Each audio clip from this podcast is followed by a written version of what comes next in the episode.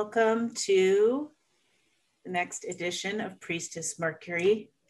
We'll begin with a grounding invocation. I welcome you to close your eyes as well if you're able. As we call upon the north, the east, the south, and the west, earth, air, fire, and water, and all of our angels, ancestors, and allies, the Priestess Mercury channel through Matt and I, and all the support for all listening, grounding us in our bodies, in the soul, in the center of Gaia, in the center of the galaxy, in the center of the universe, in the center of oneness, in the center of the smallest single cell bacteria, all the way up, all the way down. May the words flow, the message be clear, and may we all find ourselves present, clear, and here. So mo to be. So mo to be. So today we're recording on Monday, May the 10th at 11:58 a.m. Here on the West Coast in Seattle. And we've got a lot going on this month, astrologically speaking. We've got a new moon tomorrow, which is the last of the moon cycles before we hit the next set of eclipses, which the first one kicks off on May 26th, which will be a lunar eclipse in Sagittarius. And you know, this year, these eclipses, this is the last of the eclipses we'll be having in Gemini and Sagittarius. The nodes will be moving on to Taurus and Scorpio, and you know, we'll be back in the fall to talk about that transition because it'll be a big one. But right now, you know, we want to talk about this new moon in Taurus. It's got a lot of connection to the outer planets. It's, you know, loosely conjunct Uranus. It's very tight sextile to Neptune, and a trine to Pluto, and a square to Jupiter. So there's a lot going on with this moon coming up. It's a new moon, so you know, this is going to be the seed of something that is going forward for the next month. And, you know, at the end of a cycle, you know, this is like the last chapter in a book in a certain sense. So the last chapter and the foundation for the eclipse, full moon, all the energy that we're coming into starting at the end of May. Mercury will also be going retrograde at the end of May as well. So it's like we're heading into the, I feel like with eclipse season, we're like heading into the funnel. Mm-hmm. Like heading into, because the eclipse seasons that happen every year, they're like activation portals. They bring that change and the fresh energy. The nodes switching are going to bring new collective lessons. So it's like we're moving into all of that. And Matt and I were talking about how this new moon really feels like the setup for that, the foundation for that. Mm-hmm. And in terms of its connections to Pluto, Neptune, Uranus, and Jupiter. We also wanted to talk about Jupiter going into Pisces. Yeah, that'll be a big shift for a lot of people. Yeah, and for a brief minute till about July, then it'll retrograde back into familiar Aquarius, semi-familiar, it hasn't been that long, until Pisces again, much later. But anyway, that this new moon, we were talking about how the Taurus energy that we were feeling, we did our own readings, and we were noticing because of that trine to Pluto and sextile to Neptune, there was an emphasis on Taurus as the firmness of Taurus, and that a lot of people associate Taurus with the Venusian qualities of the decadence and the sensual and everything physical that's like sensual and beautiful and Venusian. We were noticing that Taurus was speaking to us through our readings and more like this firm, like Taurus fix, like this is how it's going to be, really setting that firm. And I also want to add into that Taurian firmness, Matt, that, you know, I went to the dentist this morning and I was having the thought of, oh, this is Taurus too, like getting your body in check or areas that need to be cleaned or detoxed, or versus the more Venusian part of the body, feeling more the Pluto aspect, where it's like letting go of toxins, mental, emotional, physical, that Pluto is asking us to let go. And as we were talking, that this sextile with Neptune, as you were saying, Matt, that sextile is like stoking the fires of the new moon, like bringing in this Neptunian, your highest spiritual good, your highest spiritual intention, the way that you connect spiritually in your own way, however that is, giving you that Taurian firmness to stand true in your intentions, your beliefs, wherever Taurus is in your chart, as we're also all letting go with that Pluto aspect.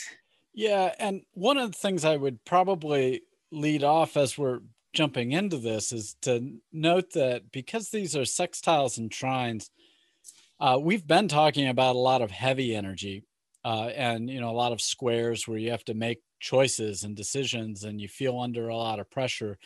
This, I mean, there's a lot of transformational work that's happening, but it's also like stuff that is kind of with the flow of the narrative that's been going. So you're getting this transformation, but it's more, and in a way, it's like, this is the message you've been getting, and you've got it, is kind of how this is working. Just keep with it. Plugging away. That aspect of Taurus too, hold the boat steady, keep steady. I know for myself, after my reading, I did not want to see that message. I think a lot of us are anxious for change in a positive direction. We've been holding a lot, learning a lot of lessons. There hasn't been a lot of Venusian decadence or bright new chapters. A lot of it has been tumultuous change, which will continue. And just that reminder that the Uranus-Saturn square is the whole year. Back to that episode. But yeah, that we'll be back there in a month. Again.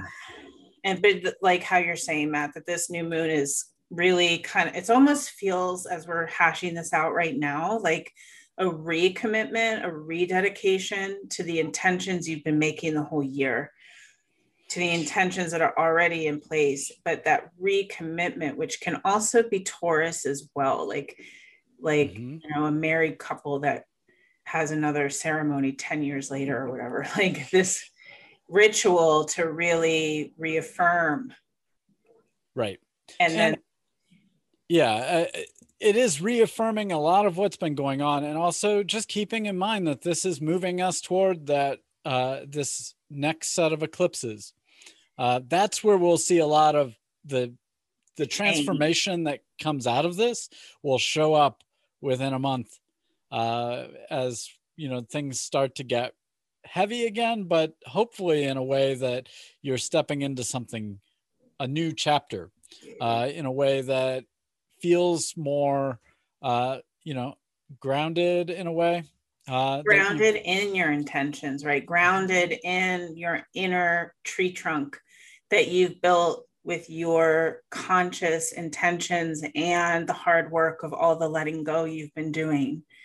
Yeah, that's that anchor, as the eclipse does bring the actual change that's showing up in the physical that you have felt coming, that we all have felt coming, and how it's, that's like that every year with the eclipses. And also how Matt's saying that we're going to be switching nodes. We've been, and I'll just say it real brief so we can stick with a task, but we've been very much in Gemini, Sagittarius, where the big collective lesson has been around the mind. And then it's going to go more into Taurus, Scorpio, and it's going to switch to being more about the resources, soul and body. Yeah. The resources being body, money, exchanges externally, Taurus, and then Scorpio being the resource of the soul, the resource of deep relationships and the soul. That's really the Scorpio end, and just, it's really kind of that exchange of the resource, you know, and where we're sourcing.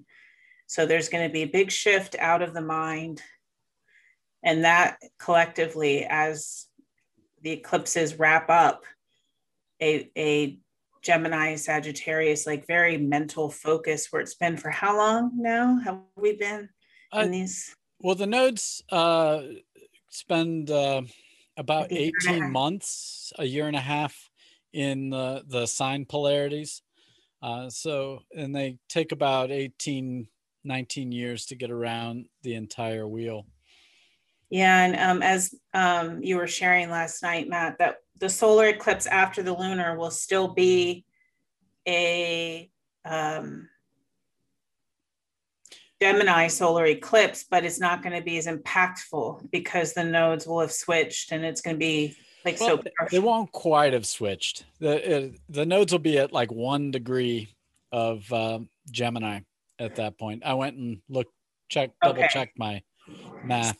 So just to keep it simple for the listeners, how impactful will the solar eclipse? The lunar is going to be very impactful. It feels like enter the rabbit hole.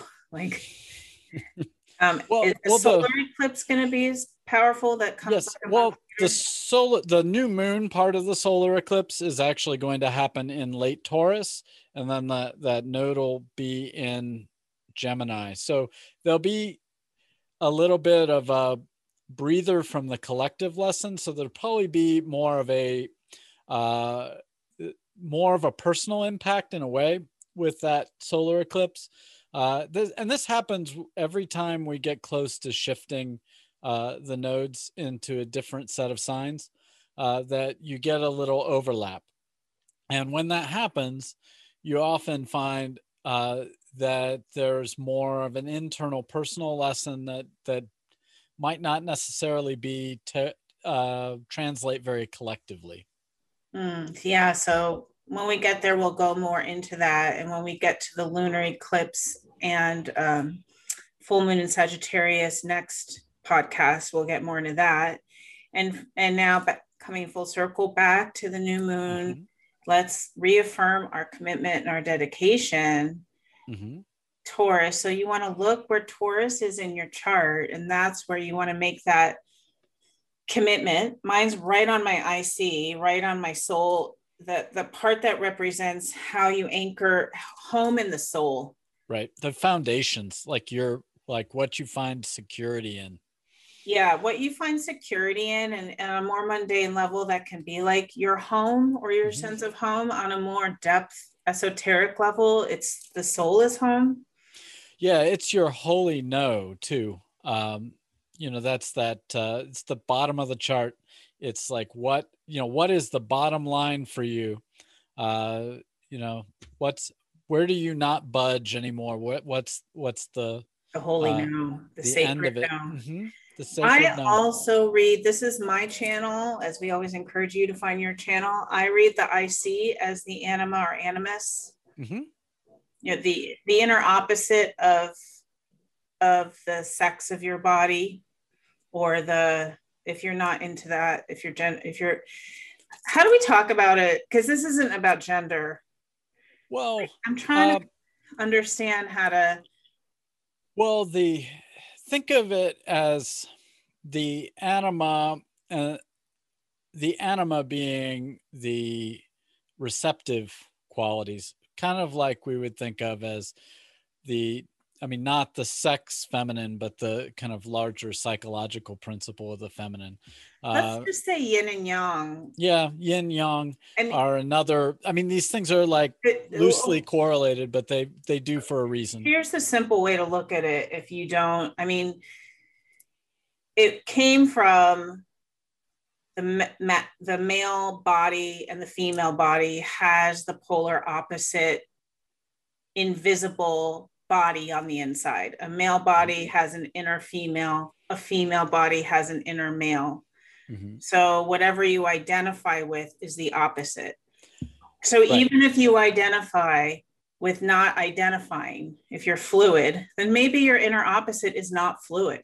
Maybe your inner opposite is very exact of something. Like, it's the main thing to understand. This is Jungian, and the main principle of the depth in the Jungian is that we are whole. Mm-hmm. What we present as externally has its opposite internally. That's the main thing to understand. Mm-hmm.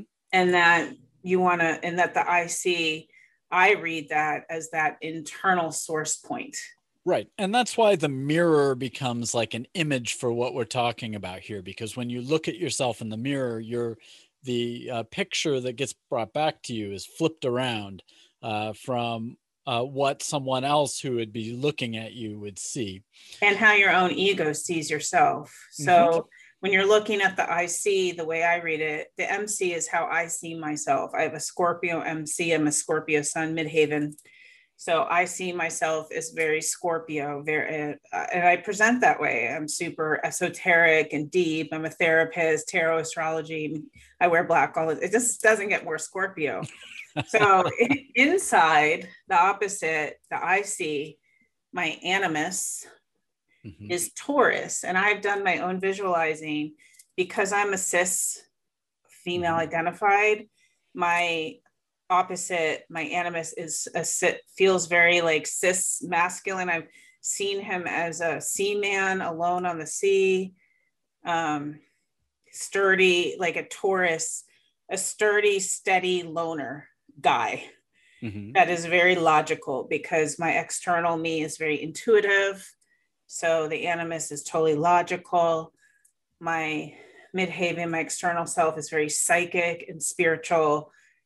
This part inside of me feels very reason, logic, nature. Kind of reminds me of Darwin on his adventures on the sea, wanting to study life, still as deep and investigative as the top half of me, the outer half of me, but more of the Taurus level of things, like scientific and nature, so that you might resonate with the, if you have Taurus in your fourth house or on your IC, as well as being your inner opposite. That's going to be for the select few. And a good way to know offhand, if you don't have your chart, that it would be your rising sign. It would be how many out? It would be 4. You're dividing the chart by 4. So you have your rising sign is your first house, your fourth house is, so like mine, I'm Aries rising. So my fourth house is Cancer. So you have a Cancer IC and a Capricorn Midheaven, which I can totally attest, as knowing Matt, when he's one of my best friends, that, you definitely have this outer Capricornian self. And, I feel your inner Cancer, the inner self that's so nurturing and attuning and comforting.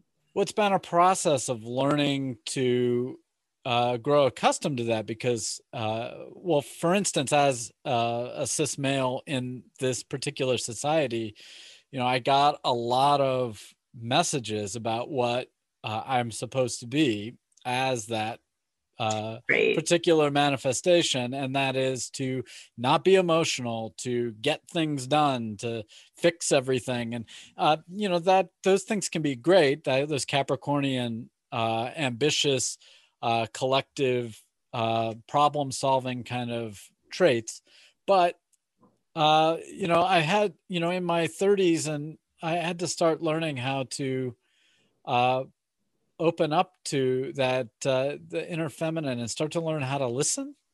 And I didn't really realize I wasn't doing that so well before, but it was like, having these moments where you start to learn to embrace something that's not easy for you, that feels so out of whack because it goes against like what you've identify with and what the cultural narrative has taught you as well. Yeah. Or what I've been identified with. I think that's one of the big things. Yeah. I mean, and so it's no matter if you're like, Matt and I happen to be classic sort of mundane cis people. So we can't speak firsthand, whatever, if you are not cis, you're basically marginalized, and the cultural narrative, basically you're going to be raised struggling to be yourself. Mm-hmm. So when you understand that, that there's that part in your midheaven, in your outer self, and in your rising sign, mm-hmm. you know, how has your familial and cultural upbringing brainwashed you?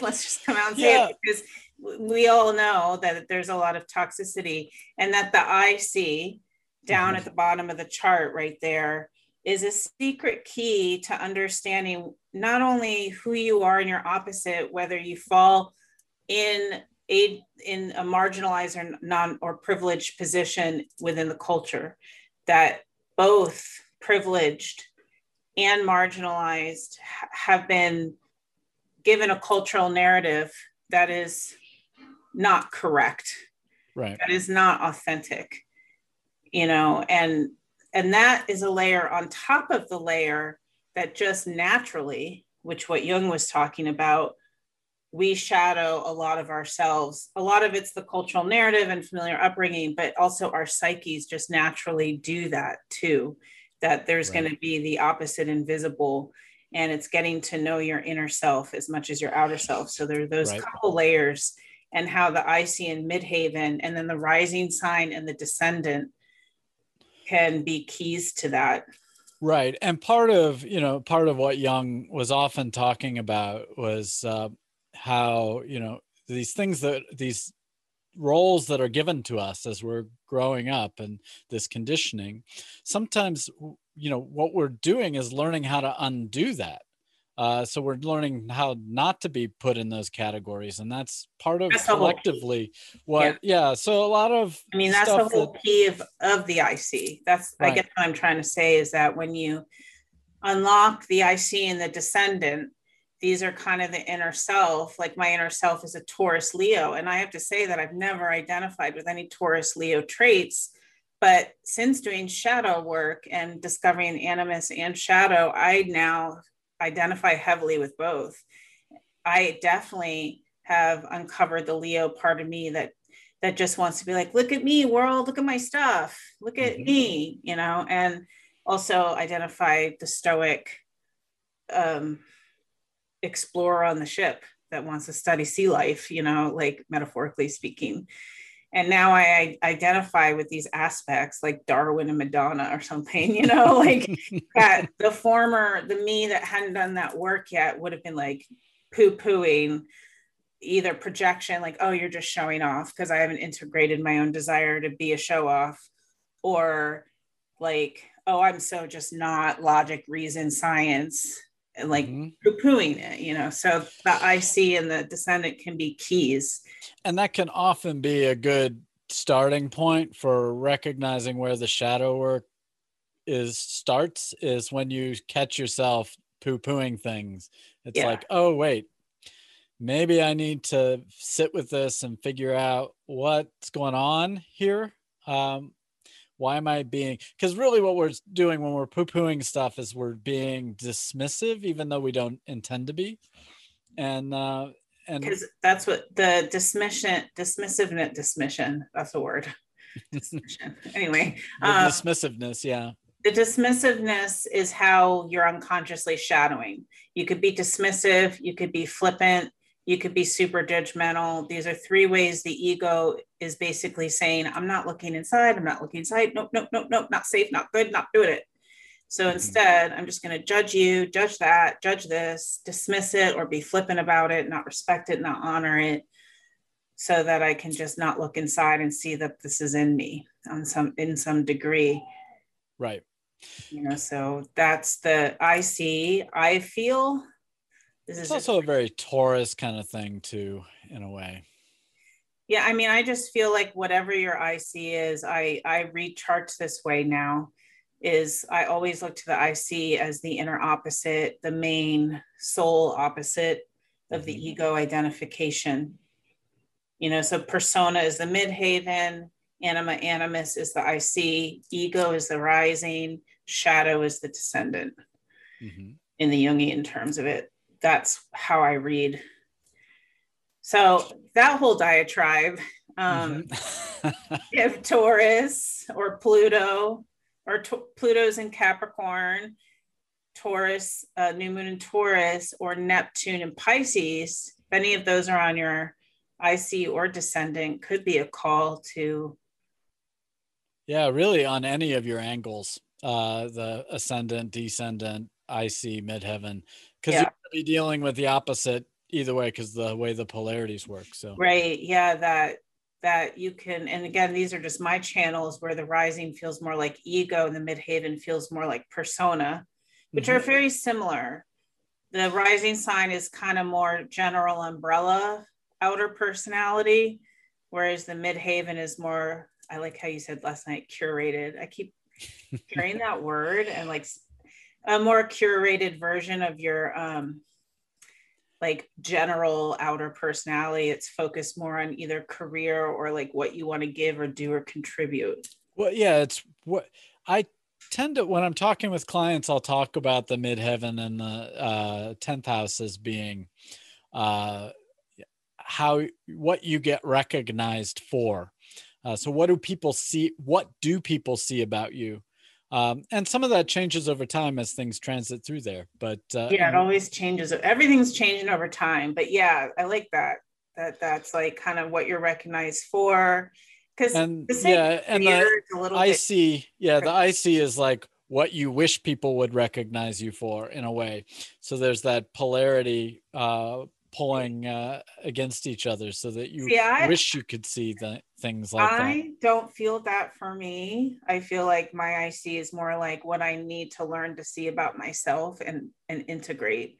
I don't wish people could see me as Taurus, but I feel like I feel that more with the descendant.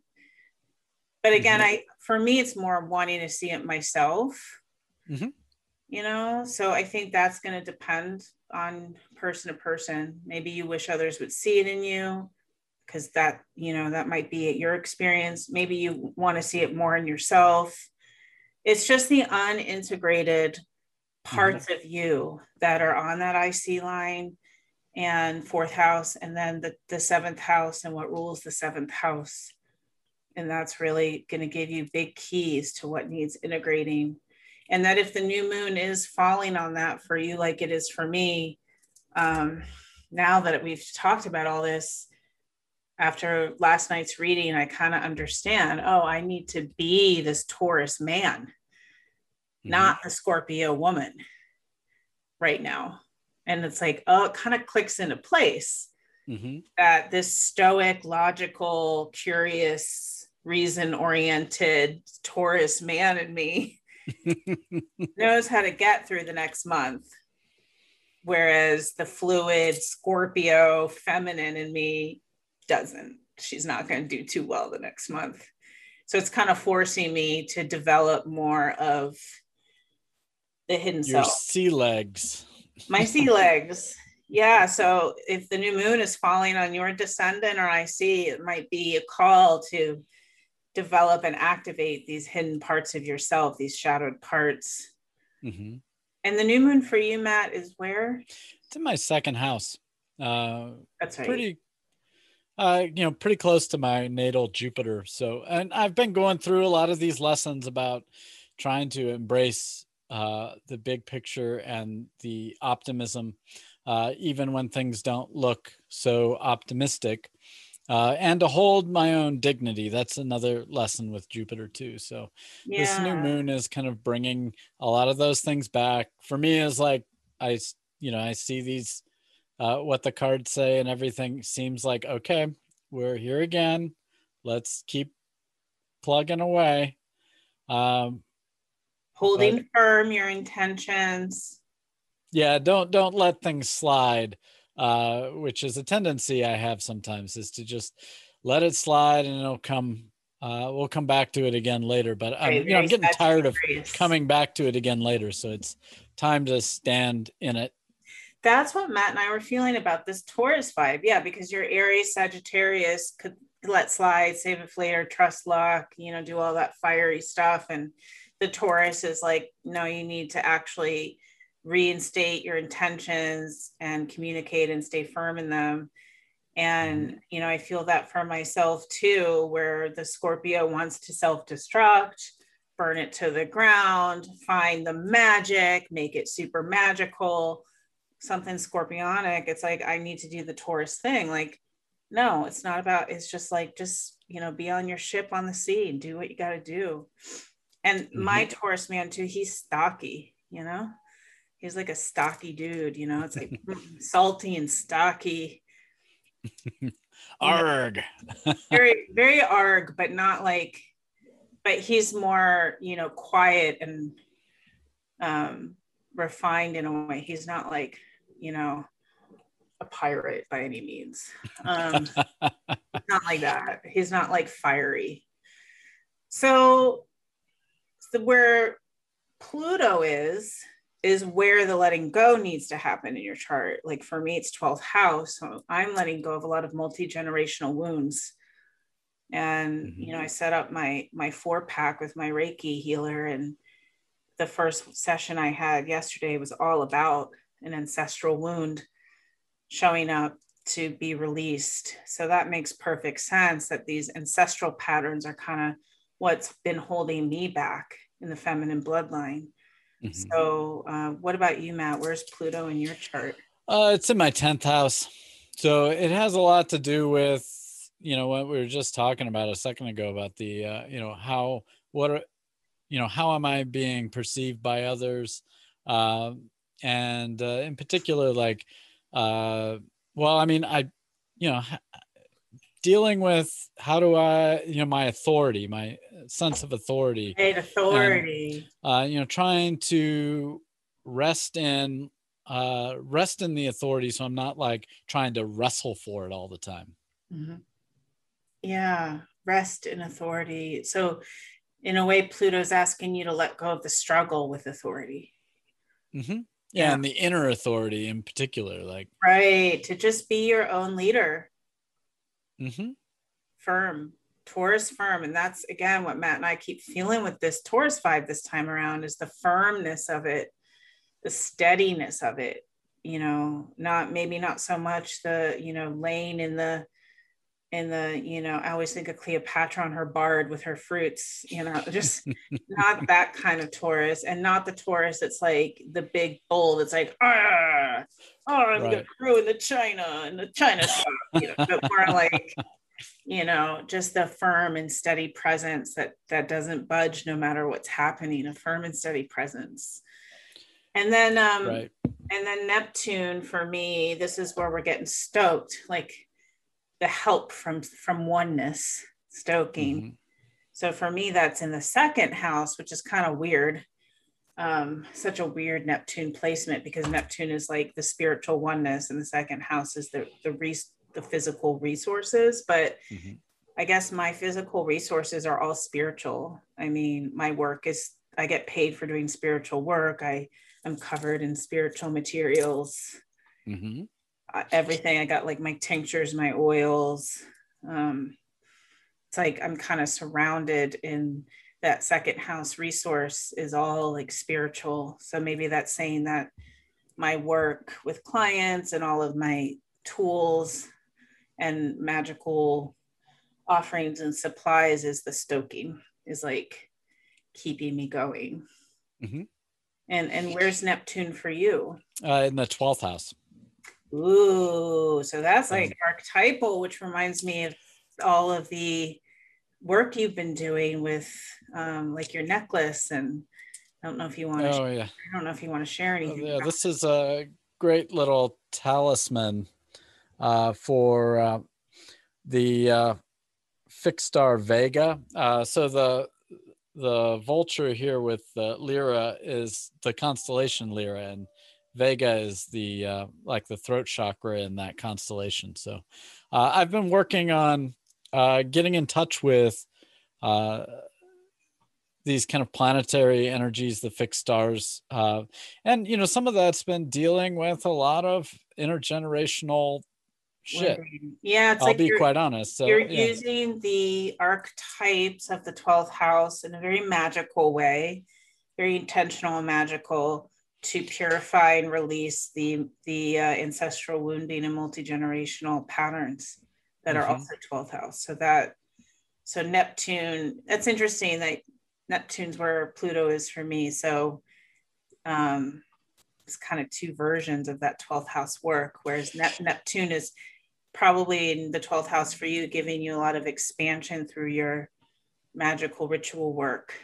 Yeah, well, and it's also, you know, there's that myth of Orpheus. I mean, this is the Lyra, is the Lyra of Orpheus, who went to the underworld to try and save Eurydice and failed.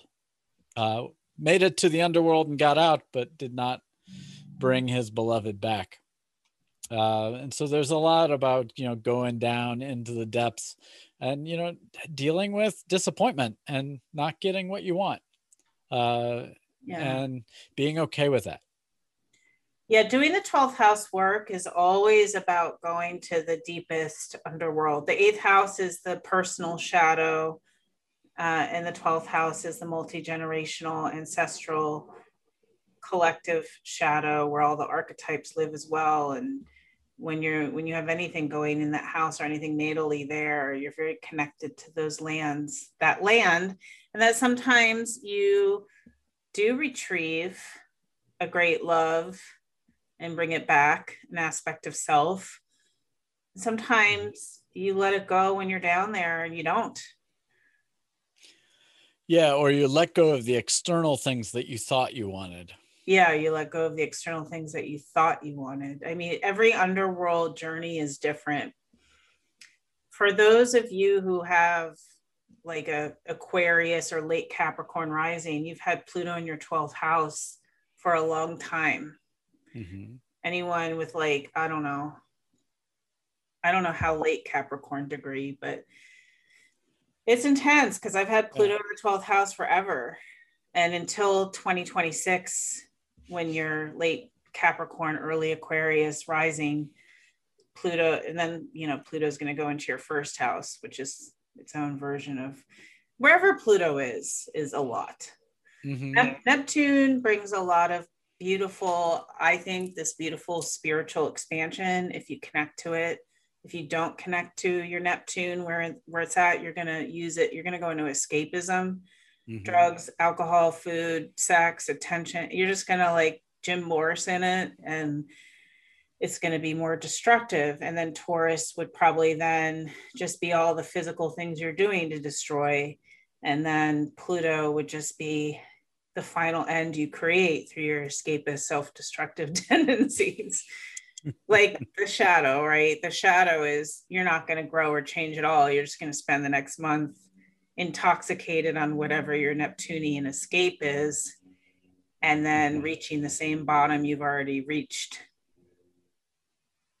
That would be the shadow. Right. So it can, you know, you have to use the opportunity to work the magic, or like to use these energies to grow and evolve and heal, versus just follow kind of the influences of fate. Yeah. Well, I mean, fate is going to get you wherever you're at. But you know, it's about opening up to your participation in the narrative. I mean, the way I see it, my definition is there's fate and there's destiny. Fate is what happens to you when you're not conscious and you're not consciously creating, healing, growing, evolving. Mm-hmm. Destiny is what you step into once you are. And that every choice we make is another parallel reality, is another, we can't understand the sacred math behind it all of how our consciousness is in the parallel reality it's in, because it's way bigger than we can comprehend. But what you can just understand fabulistically is that every choice you make puts you in a new reality. Right. And if you don't make the choices, or if you just let fate carry you, that's your right. There's no judgment. Again, like the oneness does not judge. It's not like, you better do this or there's going to be consequences that are bad. And that might be the case where your lack of choice leads you to the same consequences, or consequences that don't feel good, but not because you're bad, right, not because there's an external judge, but just because that's what happens when there's not growth. You just repeat. Right. Well, I mean, you're leaving yourself up to the capriciousness in a way of fate. And you're less, there's a lot of control in how we accept the things that come to us. And I don't mean that as in like the positivity police kind of thing, but there is a way of serenity prayer, Matt. Is that what you mean? Yeah. It's accepting, you know, some of what I can't control. And, you know, trying to recognize where I do have more and more control, and stepping into it. And it's a continual process. It's that discernment is very Capricornian where Pluto is. And I think maybe that this aspect, I feel Pluto speaking to me now as you bring this aspect up, that like the serenity prayer, you know, universe, give me the wisdom to accept the things I cannot change, change the things I can, and know the difference. It's like that discernment is knowing the difference. What do I need to accept and what can I change? And that discernment is very Capricornian. It's really being able to look at the situation for what it is and really assess, like, do I need to accept this? You know, like, okay, at the dentist this morning, I had to accept that I have to be there every 4 months forever because of gum recede, my gums receding and what that's causing. So it's like, I can, the only change I can make is to make sure I get to the dentist every 4 months. Right.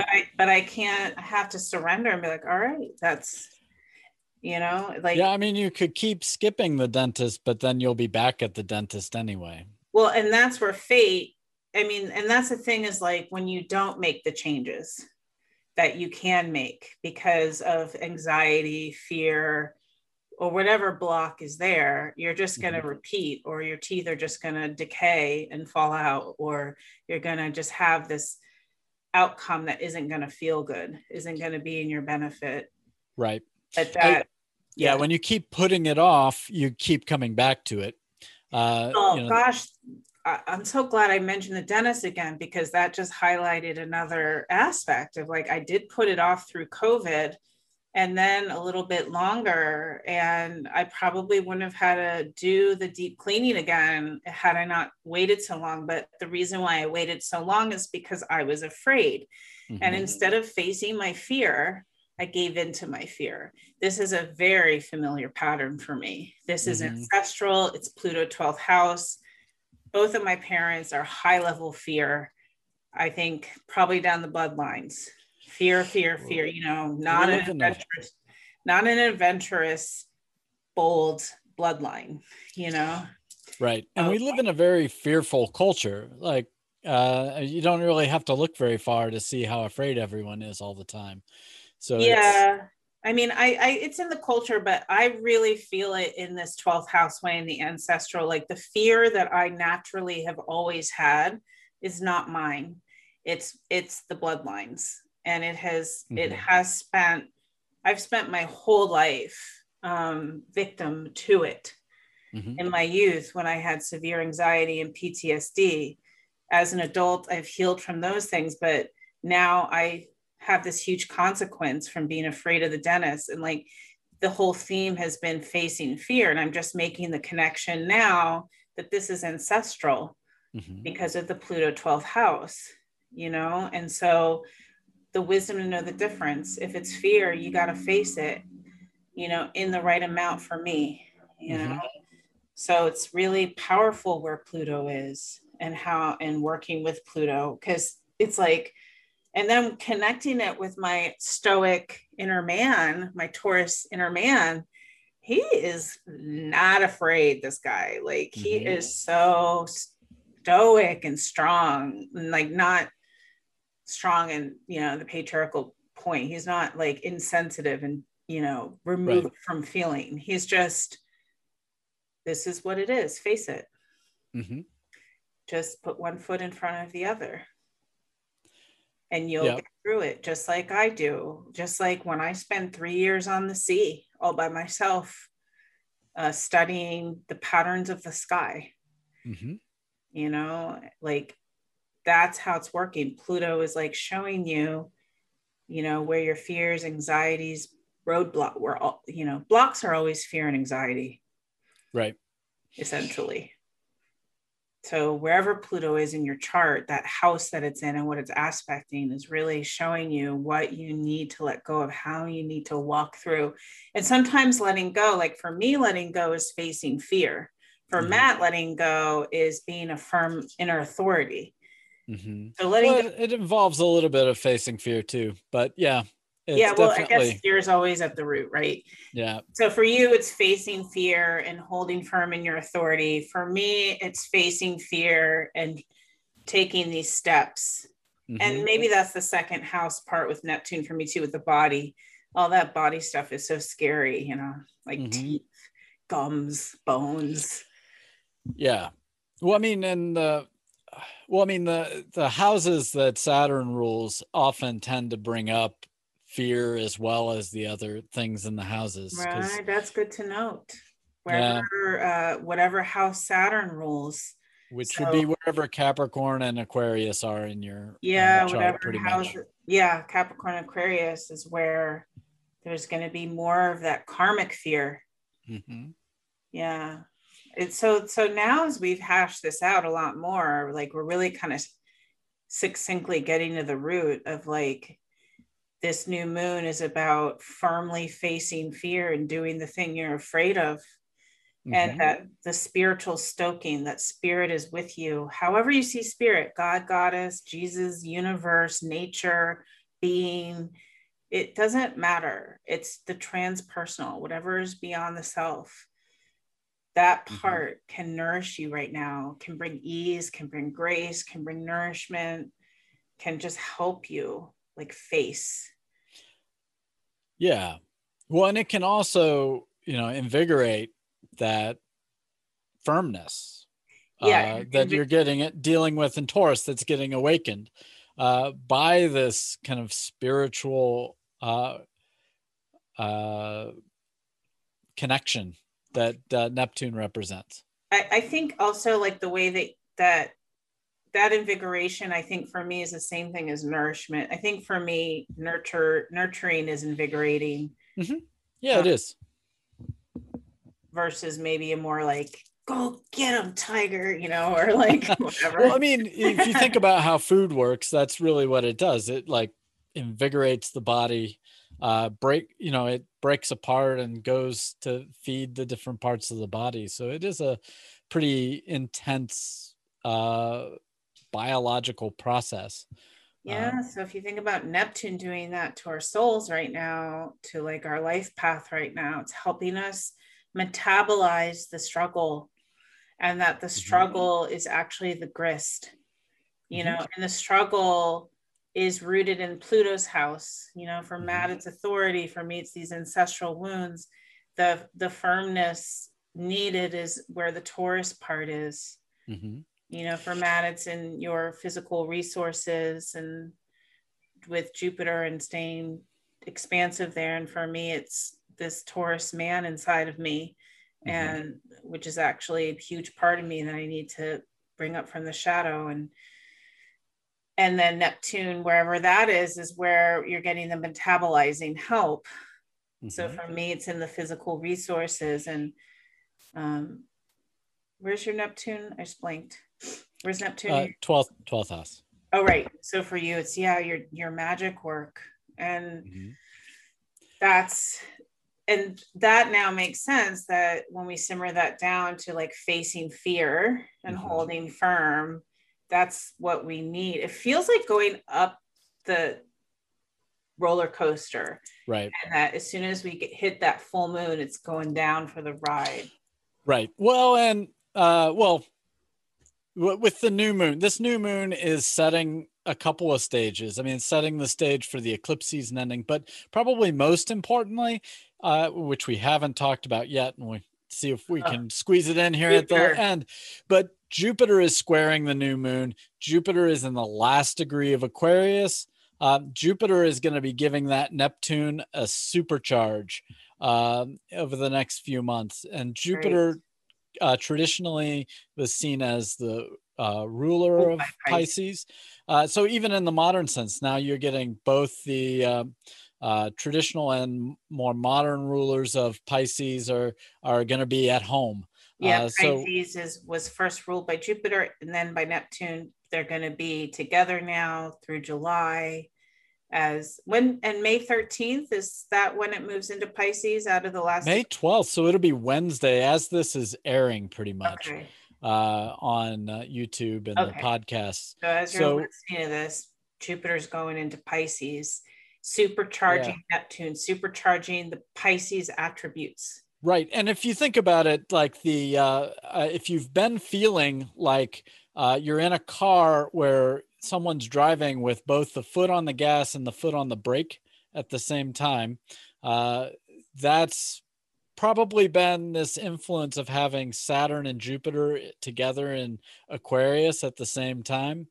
And now Jupiter is going to get its own like fresh injection of dignity and bring that expansiveness. That's what she said. Sorry. Bring that expansiveness, the fullness of the benefits that Jupiter has to bring will be accessible. So it'll probably feel a lot less like you're kind of taking a step forward, taking a step back, taking a step forward. And to explain that, the reason why it's the brake and the gas pedal same time is because Saturn and Jupiter are like opposite. Saturn's like, this is what holds you back. Jupiter's like, this is forward, auspicious, great, easy movement. So they're side by side. It's like, am I moving forward or am I moving back? I can't tell. Right. And then the fresh injection. Jupiter gets to be free of Saturn and be in its own ruling sign. Its own ruling sign and planet. The original, and I love how Jupiter's originally Pisces is originally. Wait, I'm getting dyslexic. Yes, Jupiter's originally seen as the ruler of Pisces. Yeah, and along with Sagittarius, both of the highly spiritual signs in a way. Yeah, it's so cool that as we know that Jupiter is all about expansion and luck, that its original ruler with Pisces is saying through spiritual connection, through that oneness, that all one, forgiveness, acceptance, unconditional love, forgiveness, acceptance, unconditional love, forgiveness, acceptance, unconditional love, forgiveness, acceptance, unconditional love, will never fail to expand you, will never fail to give you luck, will never fail to help you move forward with grace and ease. It will always work.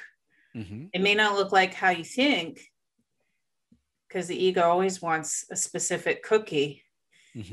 But if you give unconditional love instead of conditional love, you give acceptance instead of resistance. Yeah. If you forgive what you've been holding on to, you will release. There will be major movement. Yeah. And, this is one, for me, this has probably been the biggest lesson in working against those cultural narratives that I grew up with that were all, very Saturnian. You don't work, you don't eat, you don't, those kind of harsh realities. And so like when you embrace the idea of being generous to people, to the planet, to animals, to, when you embrace your generosity, it comes back to you. Yes, you might still get, people might still slight you in certain ways, but on the whole, as you give of yourself in a very generous way, you enhance your own kind of internal dignity, and it has a kind of snowballing effect. Yeah, the snowballing effect of your internal dignity puts you in a vibrational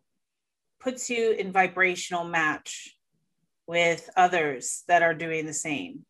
You might see decrease in conflict and crappiness, or you may see more of a decrease in not caring about it. Mm-hmm. And I'm thinking a lot about the culture wars right now, you know, and as I say that, I want to differentiate the really extreme levels of it versus the more mild levels. Like I have friends who don't believe in the vaccination. They're not horrible people. They don't want to promote that guy that was president. They're not mm-hmm. like racist, you know, they're super progressive, loving people that just don't believe in the vaccination. I do. I've received it. I want herd immunization. I stand for that, or like, I want that, but I'm not, I don't have to hate, judge those that I know and don't know that aren't like that, that don't feel that way. Like right. that, this would be that Jupiter Pisces energy is like, I can still say you have the right to feel that way, mm-hmm. you know, yeah. and it, even if I feel threatened, because do I? Yeah. I do. I'm totally, I'm a human that thinks COVID can spread, but I can still say I feel threatened and I honor you. Yeah. I mean, even if you didn't think that COVID could spread, everything's shut down. It's really hard to avoid. And just the main point being that there's a big difference between hating and judging those that hold mm-hmm. a different belief. Right. Versus disagreeing and being vulnerable enough to say, I feel threatened, and still honoring the human being. Now, again, right. I'm not talking about extreme bigots, racists, supporters of the guy that are just like on cloud nine of delusion. Mm-hmm. You know, there's a certain level of psychoses or mental illness or something that takes place where there's just no love. And right. I still don't judge or hate those people personally, because I'm like a Neptune soul. And I have loved, forgiven, and accepted my own abusers, of which mm-hmm. there's been more than one. That's me. That's what I follow. But I'm not going to judge people that don't follow that. You know, it's just more like radical acceptance is like, you know, for those that aren't causing all that harm. I guess what I'm trying to say is I want to be empathetic towards that struggle. At the same time, open an invitation towards you can still feel threatened and you can still disagree mm-hmm. without judging and hating. Right. Judgment and hatred are not necessary to disagree and feel scared. Mm-hmm. You can just stay at, I disagree and I feel scared. You can just stay there. Like, you don't have to lose love. You don't have to right. cauterize your connection to love and be like, and you are less than me and you're stupid and I hate you. You don't have to go there. Yeah, there's that kind of projection that happens when we're blaming other people because of what we're afraid of. That instead of just saying, I'm afraid. Yeah. And I think that's the important lesson is to that's Neptune, right? Mm-hmm. And that's Jupiter in Pisces. Like that's Pisces. Pisces is the vulnerability to say, I feel scared, I feel threatened, I feel helpless, and I disagree. Mm-hmm. And I'm just going to stay there instead of, you know, because I still love you. I still love you. And if you don't love the person, if they're far out there, or, you know, it's like, I still love life itself and you're a part of life itself. So from this like zoomed out, detached perspective, I give love to all. And I don't want to know you and I don't want to advocate for you, but I don't have to hate you. I don't have to go into judgment and hatred because I feel so scared and upset about what I feel is happening that you're causing. Right. Yeah, no, I mean, I think that's the important thing is like, sometimes, yeah, it's really hard to, there are some people that it's going to be really, really hard and impossible to embrace the idea of loving that individual. Yeah, it's a way tall order. When we're talking abuse and but for people closer to you, yeah, aren't on that severe end. I don't want to waste the podcast talking about the severe end of the spectrum. But the idea is like you can back out to find at least something to embrace the love instead of sitting in the fear, projecting the fear. Well, that's the thing about, this is the thing about Pisces. It's not mental. Right. Love is not mental. Why do I love my abusers? Because I just do. I love everyone. I just feel it. I've always felt it. That's never been hard for me. Other things are really hard for me that people are great at that I'm crappy at. So I'm on, I have my own fingerprint of crappy and gifted, but like it's just not, that love has to get cultivated, I guess is the point I want to make. Mm-hmm. Yeah. And the more that it cultivates and the more that you feel it, the less you need to go into hatred and judgment. But you can't necessarily mentally force yourself into love. You can't be like, not going to judge, not going to hate, going to love, love, love. Like it, right. It doesn't really work that way. But if you do your own work, you do your own shadow work, you do your letting go, you empower, you do your own work on yourself, the love naturally gets uncovered because it's in there, or it gets developed because maybe it's never been in there, but you're learning how to cultivate it through caring for yourself. Or, yeah. You know, care for yourself. Spiritual practice is another. Yeah. Just, you know, start with things that are easier to focus love on and go from there and get yourself in a practice of loving. That's not stuck in the mind where you have to. That's the main takeaway. So we honor the bell is you can't mentally force yourself to love, cultivate a practice or practices. And I do recognize the tall order I sometimes can come from when speaking, and glad that you were able to come in with that and like tone it down, like just meet yourself where you're at, you know, as like 5% more, 1% more.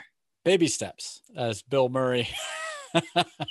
Baby steps to cultivate more love in your heart, more open heart, right?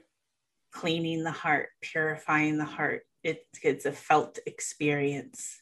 And on that, we're going to take baby steps towards the next podcast. So until next time, check out our websites, book readings with us, or drop us a note, let us know what you like about the show, what you want to talk about. We want to hear from you. PriestessMercuryPodcast@gmail.com. You can leave comments in the YouTube. Until next time, we're here for you. Lots of love and blessings.